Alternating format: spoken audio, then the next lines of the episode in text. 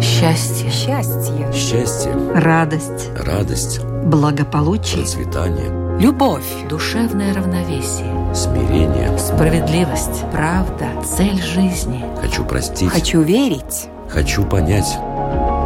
Беседы о главном. На Латвийском радио 4.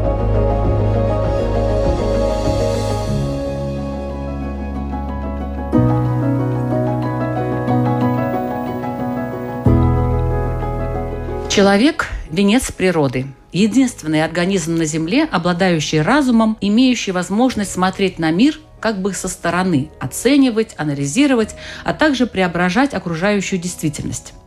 Повернуть реки вспять, построить плотины и мосты, осушить болота, вырубить леса, создать механизмы, производящие столько дыма, что в тумане оказались огромные территории – атомные бомбы и атомные ледоколы, лекарства от рака и генетически модифицированные продукты. Чего только за свою историю не сделало человечество. Но сегодня не об этом. Если брать не историю в целом, а жизнь отдельно взятого человека, скажем так, среднестатистического человека, на что он может, а даже на что он должен повлиять? Есть ли у этого отдельного человека сила и власть, и куда она распространяется? Об этом говорим сегодня в беседах о главном с буддистом Игорем Домниным. Добрый день. И раввином Исраилем Айзешарфом. Здравствуйте. Ведущая программы Людмила Вавинска. Добрый день, уважаемые радиослушатели. Ну что ж, на что может или должен повлиять человек? И мы начинаем наш разговор.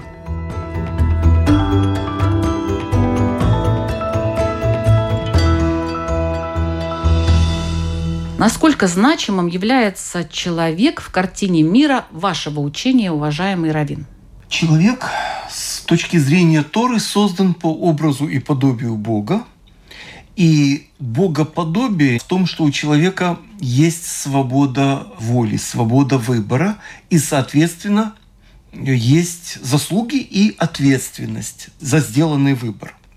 Поэтому с еврейской точки зрения человек должен думать не только о поступках, но их последствиях и дальних последствиях, чтобы свое богоподобие не омрачить и не огорчить. С одной стороны, не огорчить Бога, с другой стороны, не упасть в грязь лицом, то есть не потерять лица, как э, китайцы используют это выражение. Но все ли об этом знают? Скорее слышали, чем знают. Потому что слышать и знать суть вещи разные. И одних это услышанное обязывает, а другие отмахиваются до определенного момента. До какого? До момента сущностно значимого. Это не обязательно момент э, смерти или околосмертный опыт. Это достаточно ответственные ситуации в жизни, когда человек должен сделать выбор, который многое скажет и ему, и о нем, и тогда человек увидит себя немного со стороны, и тот выбор, который он в результате сделает, будет говорить о нем и ему, и окружающим. В буддизме человек как сущность является, в принципе, как бы особым среди равных. Потому что по буддийской системе есть множество планов существования. И человеческий план существования один из них. Ну, считается, что самых таких вот грубо мы можем сказать, что шесть планов существования. И планы существования там ады, голодные духи, потом животные, потом человек, потом полубоги и боги. И человек находится где-то так посередине в балансе. Чем его особое отличие от всех остальных планов существования? Тем, что у него находится баланс между осознаванием страдания и способностью на это воздействовать.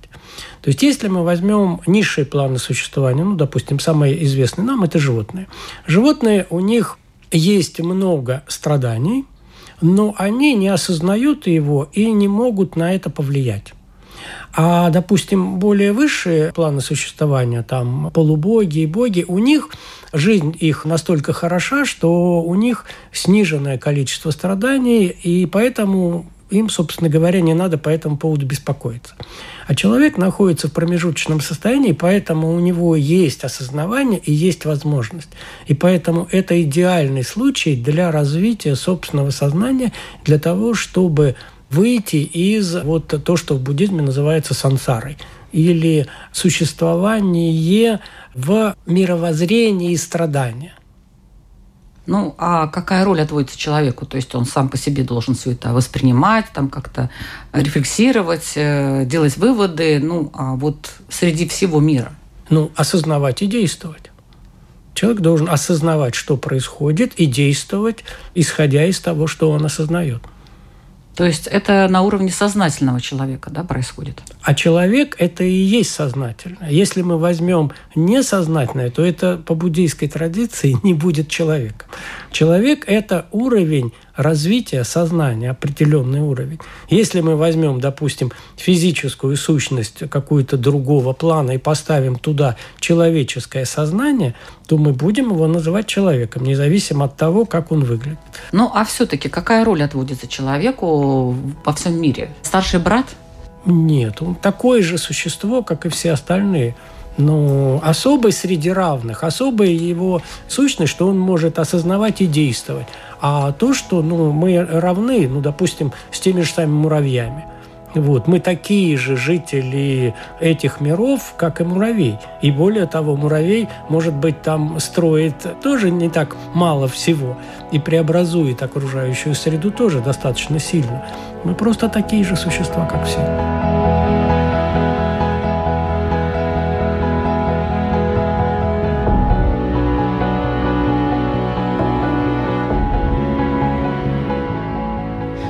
Должно быть представление человека о себе? Есть ли какие-то понятия, вот, скажем, в буддизме об этом?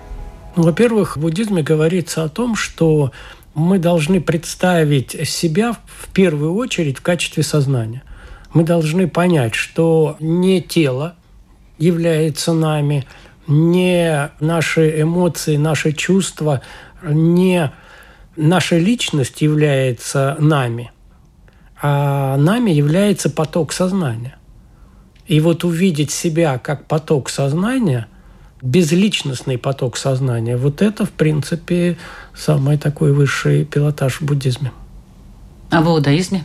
Представление человека о себе, какое оно? Истинное «я» – это индивидуальная божественность. Вот Бог вдохнул свою душу в нас, и эта душа, с одной стороны, индивидуальна, а с другой стороны универсально. И таким образом истинное «я» человека – это его чистая божественная душа, которая в этом мире проявляется через активную доброту, милосердие и в последнюю очередь через строгость и справедливость. И таким образом истинное «я» может проявить себя во всем, но чаще проявляет себя в вопросах сущностно значимых, вот в этих пограничных ситуациях. Ну, если посмотреть на то, что происходит в мире, то как-то истинного я я там не почувствовала. Истинное я обязывает. И когда соображение истинного я приходит в противоречие с интересами конъюнктуры, места, времени, обстоятельств, сиюминутной выгоды и так далее, как бы это ни понимали, то в таком случае один человек действует из соображений высшего «я» вечности, любви и милосердия, а другой из соображения сиюминутной выгоды. И вот эта сиюминутность выгоды, которая застит нам истинное понимание и называется соблазном получить здесь и сейчас меньше и хуже, и по сути является тем, что называется грехом, то есть промахом на иврите. Хет – это промах. И затуманить образ истинного «я» может сам человек, и сам же человек может его очистить. Иногда это удается со стороны, но только при участии человека. Если сам человек хочет, тогда ему можно помочь. Если нет, то нет. Что тут можно сказать? Почему у нас мир не склонен к любящей доброте в общем и целом? Как-то не видно. Ну, потому что по буддизму говорится о том, что в основе нашей сансары лежит... Сансара – это то, что мы называем миром в полном смысле этого слова как и материальный, и ментальный мир, и все живые существа, неживые существа, все. Вот наш мир. В основе нашего мира лежит неудовлетворенность, то есть страдание. Это базовый принцип существования, то, что в буддизме называется сансара. От этого невозможно избавиться в рамках сансары. И задача как раз вот буддийского учения – это развить сознание человека таким образом, чтобы выйти из этой сансары, выйти из этого мира, дойти до такого состояния, где в абсолютном смысле не будет неудовлетворенности. Но Ну, это если сложно, наверное, сделать все-таки. Очень сложно. Это состояние называется состояние Будды. Понимаете, дело в том, что вот неудовлетворенность, мы говорим о том, что с человеческой точки зрения мы, мы рассматриваем это вот страдание, неудовлетворенность, это то, что нам всегда чего-то не хватает. Как это в песне поется, всегда чего-то не хватает, зимой лето, осенью весны. И мы действуем из-за того, что мы хотим что-то изменить любое наше действие, даже просто появление просто мысли, потому что мы хотим изменить ту ситуацию, которая есть. Когда мы хотим изменить ту ситуацию, которая есть, подразумевается, что мы не удовлетворены этой ситуацией. И тогда, получается, все движение сансары, оно основано на желании изменения. А желание изменения – это и есть неудовлетворенность. А неудовлетворенность, мы можем сказать, что это и есть страдание. Замкнутый круг. Да. И поэтому сансара – это бесконечный замкнутый круг, в котором, согласно буддизму, человек, ну, вот этот вот поток сознания перерождается бесчисленное количество раз, и все равно, все равно, все равно в основе его стоит неудовлетворенность, и он не может найти удовлетворение в рамках сансары. Так, ну хорошо, не будем уже совсем наших слушателей в депрессию вгонять. Тем не менее, вот на что-то вообще повлиять у человека есть такая возможность? Вот, да, конечно. Теоретическая хотя бы. Конечно. В первую очередь повлиять на самого себя. Есть именно техники развития своего сознания для того, чтобы, изменив самого себя, изменить мир. Потому что, согласно буддизму, есть такой закон, называется закон протича самупада или закон взаимообусловленного возникновения. Что это такое? Это обусловленное возникновение мира вокруг нас в зависимости от сознания внутри нас. И сознание, и мир, они взаимообусловлены. Если у меня хорошее настроение, я вижу мир какой? В розовых тонах. Если у меня плохое настроение, я вижу мир в черных тонах. И это самый-самый верх такой. Но если я буду развивать свое сознание таким образом, чтобы все больше и больше накапливать внутреннюю энергию для того, чтобы держать свое состояние очень и очень точным, очень стабильным, очень сильным, то тогда вокруг вся реальность будет меняться. Но представляете, человек вот стабильно держит, э, я знаю таких людей некоторых, да, стабильно держит свое состояние в негативе. Вот э, все время. Ну, он живет, ну, где? Он живет, ну, если буддисты ему Тяжело. Могут, могут сказать, он жить. живет в аду. Да. Вот он э, сформировал для себя взаимообусловленно тот ад, в котором он и живет. Поэтому, когда мы говорим планы существования, вот буддийские, да, то, с одной стороны, это вроде как мифология, а с другой стороны, мы можем посмотреть на наш мир, на наших людей, которые вокруг, и кто-то живет в раю, кто-то живет в аду. Ну, в раю, наверное, вряд ли кто-то живет. Почему есть? Есть люди, как, ну, мы вот ездим, допустим, какие-то говорят, вот батюшка ка- какой-то там. Я помню, ездил в каком-то, по-моему, в пятом году в Даугавпилс, там этот, я тогда занимался всякими религиями и пытался э, стать православным, и вот ездил туда в Даугавпилс, там такой батюшка был в церкви, ну, вот такое впечатление, что он живет в раю. Хотя там у него и вокруг алкоголики были, и все, но на него посмотришь, и видно, что вот у него внутреннее состояние рая. А есть рядом, который э, с ним вот приходит к нему, вот какой-то такой бомж, алкоголик и тому подобное. У него видно настолько внутренняя злость, что он живет в аду. В одном и том же помещении.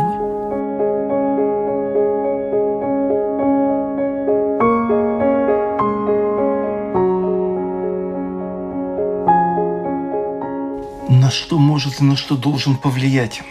Предполагается, Простой человек. Простой человек, разумеется. Мы сейчас мы все простые люди, строго говоря, усложняем иногда, ну а так, в общем, простые. Прежде всего, чтобы не было плохо, а уже потом, чтобы было хорошо. То есть, как минимум, чтобы не было плохо, как максимум, чтобы было хорошо. Ну на есть- что? На что? И на то, я полностью согласен с Игорем, и на то, что в себе, что мешает жить, и в результате на свои обстоятельства. Но иудаизм – это учение о действии и о состоянии, разумеется, и о действии. И действие это не обязательно обусловлено личным страданием или состраданием. Оно может быть определено просто строем ума, то есть э, направленностью ума. И тогда человек приходит в этот мир не обязательно для того, чтобы спастись, исправиться, чего-то избежать, чего-то достигнуть, а помочь другим. И помогая другим, помогает себе. Помогая себе, помогает другим. Где человек проводит эту границу, каждый определяет ее для себя. Но она действительно взаимообусловлена. И тогда простой человек создает себе тот мир, который может для других показаться раем, а может и адом. Если мы посмотрим, скажем, представление о счастье викингов, то многим это покажется адом. Утром охота на медведя, гоняются, убивают, потом гуляют, празднуют и пьют, потом в пьяном состоянии рубятся друг с другом, за ночь все заживает, и на следующий день то же самое. Для них это было счастье. Но такое счастье другим покажется, понятно, адом. То есть ад и рай э, в душе каждого человека и то, что он вокруг себя воспроизводит. Ну, то есть он может повлиять на себя, как я поняла? И на свое окружение. И на свое окружение. Он выбирает общество для себя, он выбирает те нормы поведения, которые приняты. И когда они диссонируют, не совпадают, тогда он выглядит белой вороной. И если он ведет себя недостойно в обществе ну, принципиальных людей, в хорошем смысле, то тогда он жулик. Если у него высокие нормы, литературная речь, э, доброжелательность в подходах и, и принципах. он в тюрьме? И он в тюрьме смотря в какой тюрьме и за что, то в таком случае его статус очень сильно зависит от того, насколько диссонирует его поведение с представлениями его ближайшего окружения.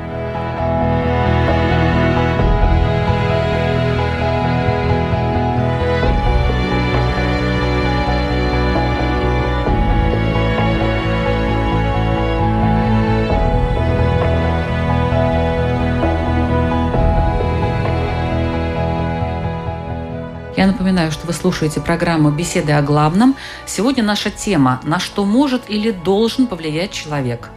В разговоре участвуют Равин Исраиль Азеншарф и буддист Игорь Домнин.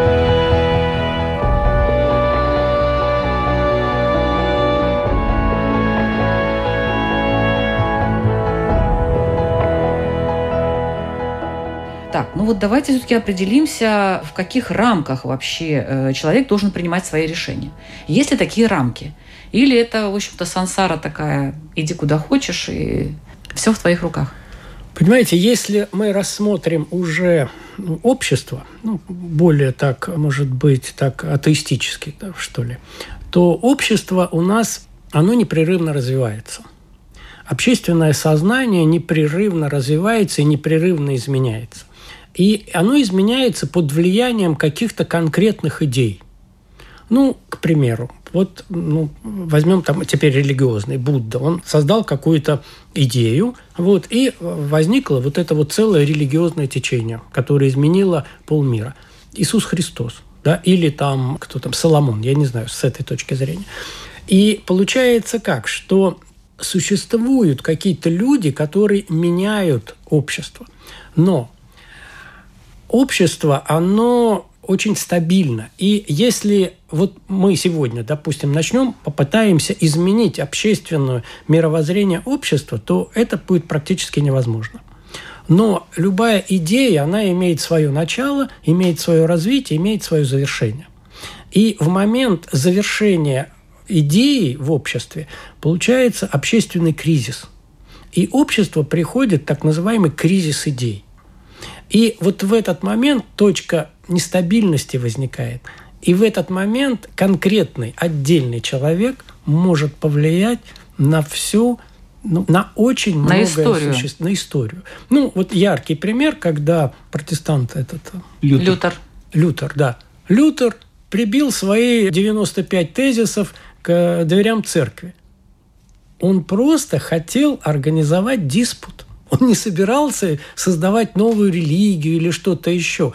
Он, как мыслящий человек, понимал, что то учение, то общественное мировоззрение, которое существовало в этот момент, оно не устраивает людей. И он говорит, а давайте мы теперь, вот он обдумал новое и, и говорит, а давайте мы обдумаем, и я предлагаю вот это мировоззрение. И он это сделал для ученого диспута. Ну, наверное, очень вовремя. Но попал вовремя. И на базе протестантизма, и на базе Лютера вот это вот возникло, что сегодняшняя цивилизация.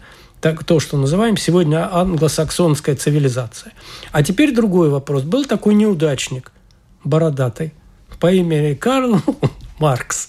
Он в жизни был неудачник, он писал какие-то статьи не очень понятные, создал, да, создал экономический труд. Но самое главное, что он сделал? Он вовремя написал одну книжечку называется «Манифест коммунистической партии». Это точно так же, как Лютер сделал свою э, эту буллу. Что мы видим сейчас? В момент нестабильности, когда общество возникало, вот возникло нестабильность, он внедрил новое мировоззрение. И поэтому от человека, конкретного человека, зависит огромное – может зависеть огромное... Может. Вот, вот да. слово «может» тут и, правильно А было. никто не знает, когда это возникнет. И как, как это, как есть такое выражение, никто не знает, как слово наше отзовется. Конфуций, когда он преподавал своим ученикам, и когда он умирал, он сказал, что он неудачник. Он вообще ничего не сделал в жизни – но его слова две с половиной тысячи лет уже отзываются. Точно так же мы не знаем, как наше слово сегодня – отзовется. И поэтому человек должен... Любой. Каждый, да, каждый день, каждую минуту осознавать то, что а вдруг вот сейчас произойдет то, что его мысли будут транслироваться дальше следующим поколениям. И поэтому ответственность на человеке громаднейшая. И человек должен об этом думать. Я смотрю так э, немножко скептически, уважаемый Равин.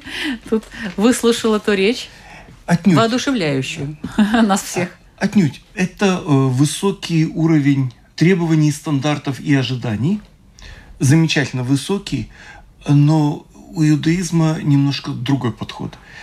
Предполагается, что если человек семь требований выполняет – не идолопоклонствовать, не проклинать Бога, не убивать незаслуживающего смерти, не воровать в варианте не грабить, не мучить животных, это важно, не практиковать разные э, извращения и справедливо судить на основании этих требований, с презумпцией невиновности, разумеется, то с еврейской точки зрения это святой человек какой бы конфессии он ни придерживался, какому бы этносу или культуре не принадлежал, он святой человек. Это не в кавычках. Но святой может на что-то повлиять? Да. Он влияет на себя, он влияет на свое окружение, он влияет на будущее, но не через масштабные действия, когда какую-то идею превращает в миссию, как смысл жизни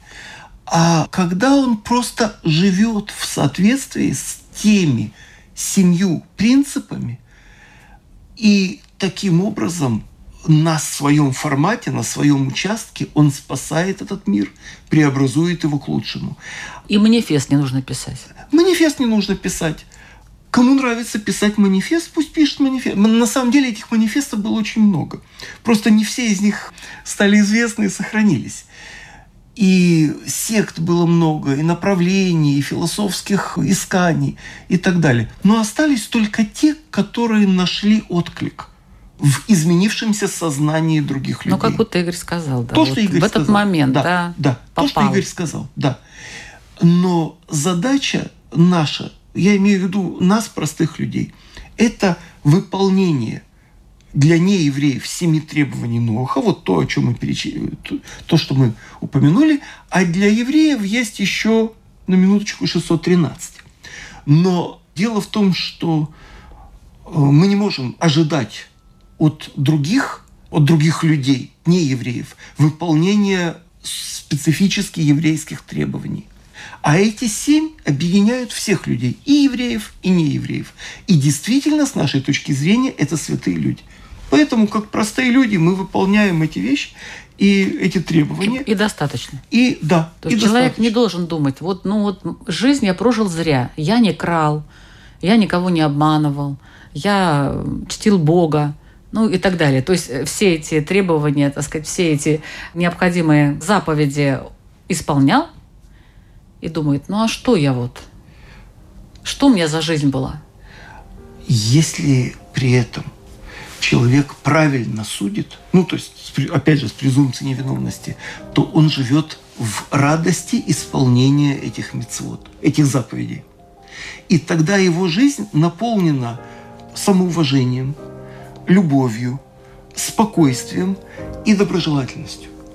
То есть жизнь прожита не зря. Да, жизнь прожита не зря. Хотя таких эпохальных вещей он не сделал, но он сделал то, что он мог Да, и должен был. Должен был. Поэтому говорится, что есть талантливо добрые люди, не обязательно талантливо умные или там одаренные в каких-то искусствах. Талантливо добрые, талантливо эмпатичные и так далее.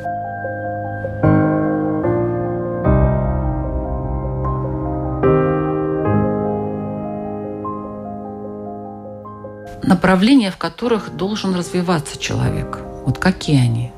Это как раз для буддиста вопрос. Не делай зла, делай добро, развивай сознание для того, чтобы отличить одно от другого. То есть это все.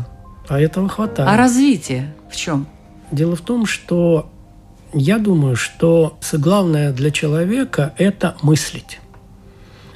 Потому что существует, вот, ну, допустим, уважаемый Израиль говорил про заповеди. Да?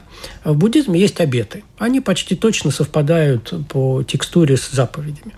Но в буддизме относятся к этому немножко по-другому, потому что ни одна ситуация в мире, она никогда не повторяется. И поэтому внешних каких-то правил вообще-то не существует. Потому что невозможно заранее предсказать все существующие ситуации. И человек сам должен определять, в какой конкретный момент, каким образом выполнять эти обеты. Ну, допустим, есть обет «не воруй». Как не воруй? Когда не воруй? А Нет, что значит, такое как, воровство? Когда не воруй. Вообще не воруй. А что такое воровство? Ну, что такое воровство? Взять Если- чужое. А вот в лесу растет... а, В лесу не чужое. А почему? Оно же не твое. Нет, тут не брать чужое, а не то, что мое, не мое. Не брать чужое. А в буддизме говорится, обет звучит так. Не брать того, что тебе не дано. Но вам сложнее буддистам. Да? А почему? А это общественное. А почему я это взял, а почему это не досталось другому? Все я, вокруг не говорю, колхозное, все вокруг мое. я не говорю, что так надо действовать. Я говорю, что об этом надо думать. Вот что главное. Главное – это мыслить. И в каждый конкретный момент осознавать, что ты делаешь. Понимаете? И поэтому вот именно задача человека – это, ну, как бы, мыслить. И все более и более сложно мыслить для того, чтобы отличать доброе действие от недоброго действия. Ну вот представьте, бабуля какая-то пошла в лес собирать грибы и задумалась. Приходит домой, вся в слезах, корзинка пустая. Ну, это значит, она не мыслила. Ну как, она как раз-таки задумалась, Нет, а ну- чье это? А вот если я лишу, там, не знаю, какое-то живое существо этого гриба, а он потом там умрет где-нибудь. Значит, она сделала доброе дело, потому что она этот гриб оставила для той же самой белки и для живых существ. Она понимает, что ей этот гриб не определяет ее жизнь. Она, это просто так. Как, ну, к примеру, там, вот сейчас я смотрю фотки в Фейсбуке, там человек поехал, набрал там целую там, этот, тачку этих грибов, полный багажник. У меня возникает вопрос, а зачем? Вот, Зачем кстати, тебе это да. надо? Кстати, да. Вот я Понимаете? очень тоже много вижу таких Хотя это, это Похвастаться. Но это мы можем сказать, что это воровство. Потому что мы своровали у кого? У общества, у леса, у животных.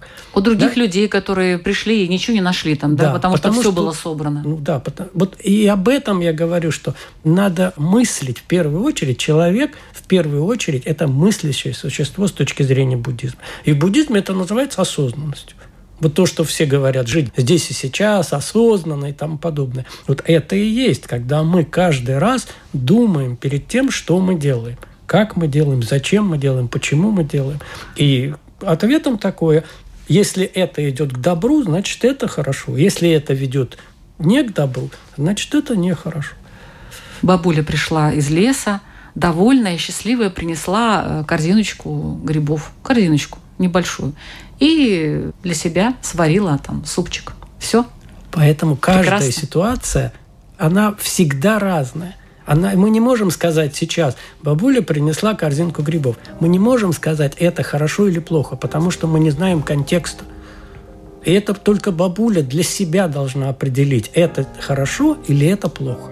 И поэтому буддизм говорит, что это учение личной ответственности.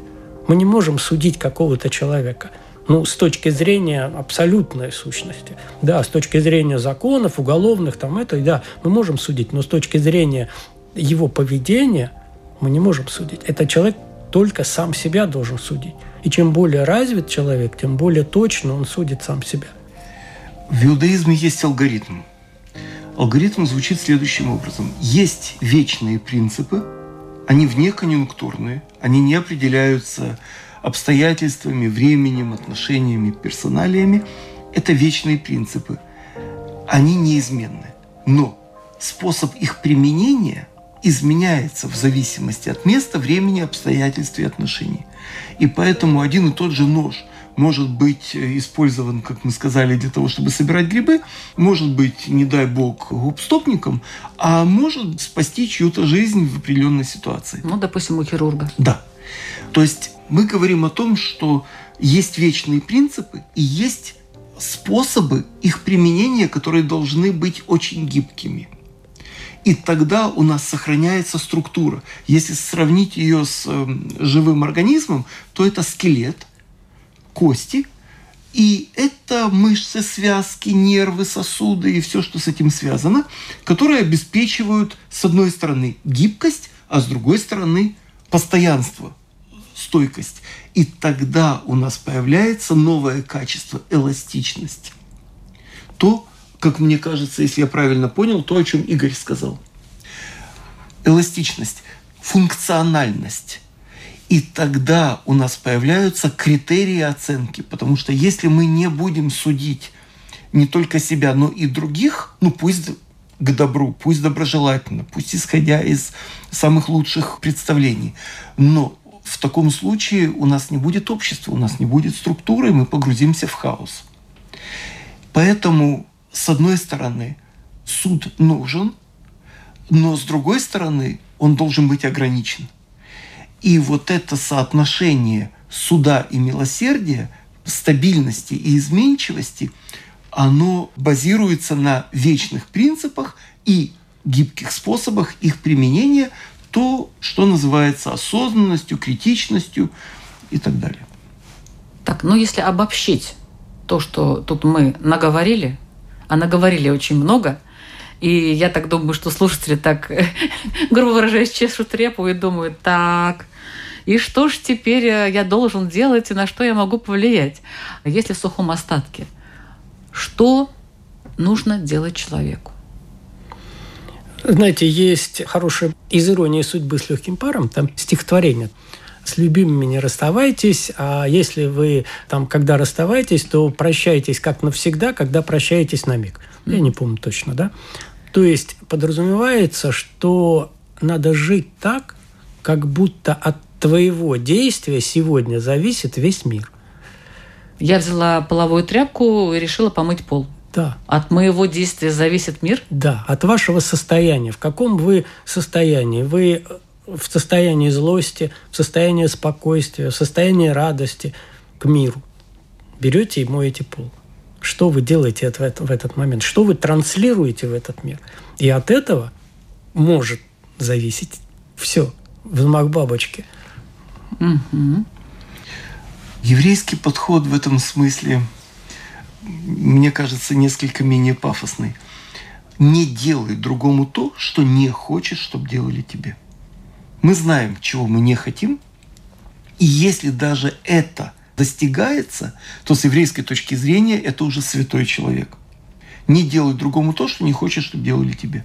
Если же при этом у нас появляется возможность что-то сделать не получая ничего взамен, ну, например, там банановая корка лежит на тротуаре, откинуть ее в сторону туда, где никто не ходит, под стену, чтобы никто не поскользнулся. Может поскользнется, может нет. Но это небольшое действие, оно исправляет мир. С одной стороны. С другой стороны, оно позволяет человеку почувствовать свою реальную ответственность за здоровье неизвестного ему. И когда сумма добрых дел – оказывается настолько значимой, что это меняет общую атмосферу, то в таком случае мы говорим о об этическом прогрессе общества на своем участке. Человек, как вы сказали, да, взял тряпку, там, щетку помыть пол на кухне, он этот пол сделал чище. На этом участке грязи стало меньше. Молодец. И я искал, где еще есть аналоги, скажем, этому э, высказыванию. И нашел у Конфуция, он тоже сказал, что общий смысл его учения в том, чтобы не делать другому то, что не хочешь, чтобы делали тебе. То есть это универсальная истина, которую транслируют разные учения на разном историческом и культурологическом материале. Ну, я здесь немножко добавлю, что здесь есть два принципиальных разных выражения, которые звучат почти одинаково. Вот уважаемый Израиль сказал про выражение «не делай другому того, чтобы ты не хотел бы, чтобы делали тебе». Это одно выражение. А второе – относись к другому так, как ты хотел бы, чтобы относились к тебе. Это абсолютно два принципиальных, противоположных выражения, несущих совершенно разный смысл. И об этом очень хорошо было бы задуматься. Как минимум, который позволяет считать другого человека святым и себя тоже, это не делать другому того, что не хочешь, чтобы делали тебе. А если ты уже что-то делаешь, и большой молодец, это не то, что ты хочешь, чтобы делали тебе. Я думаю, что мы более-менее пояснили, что имели в виду, и поэтому сейчас закрепим полученные знания вопросами наших участников. Пожалуйста, первый вопрос задает буддист Игорь Домнин. Каждый человек, который вот слушает нашу передачу, что он думает, насколько он может повлиять на политическую и общественную позицию и общество в Латвии? Есть э, две противоположные позиции в этом плане. Одни говорят, что никак не могу повлиять, другие говорят, что буду влиять, хочу, буду, и хотя результат э, совершенно непрогнозируемый. Задача не в том, чтобы ответить, задача в том, чтобы подумать об этом. И поэтому, если Хорошо. у нас все люди начнут над этим думать, то наше общество изменится. Спасибо за вопрос. Вопрос задает Равин Исраиль Азиншарф. Я бы предложил поразмыслить над границей возможностей того, на что я могу повлиять, на что я должен повлиять и на что я влиять никак не должен. И вот когда мы эту границу для себя определим, тогда суверенитет личности собственной и другой будет достигнут этот суверенитет. Спасибо. Это была программа «Беседы о главном». Мы звучим каждую среду в 2 часа дня на Латвийском радио 4. Слушайте нас и в подкастах. Ведущая Людмила Бавинска. Всего вам самого-самого доброго. До встречи в эфире.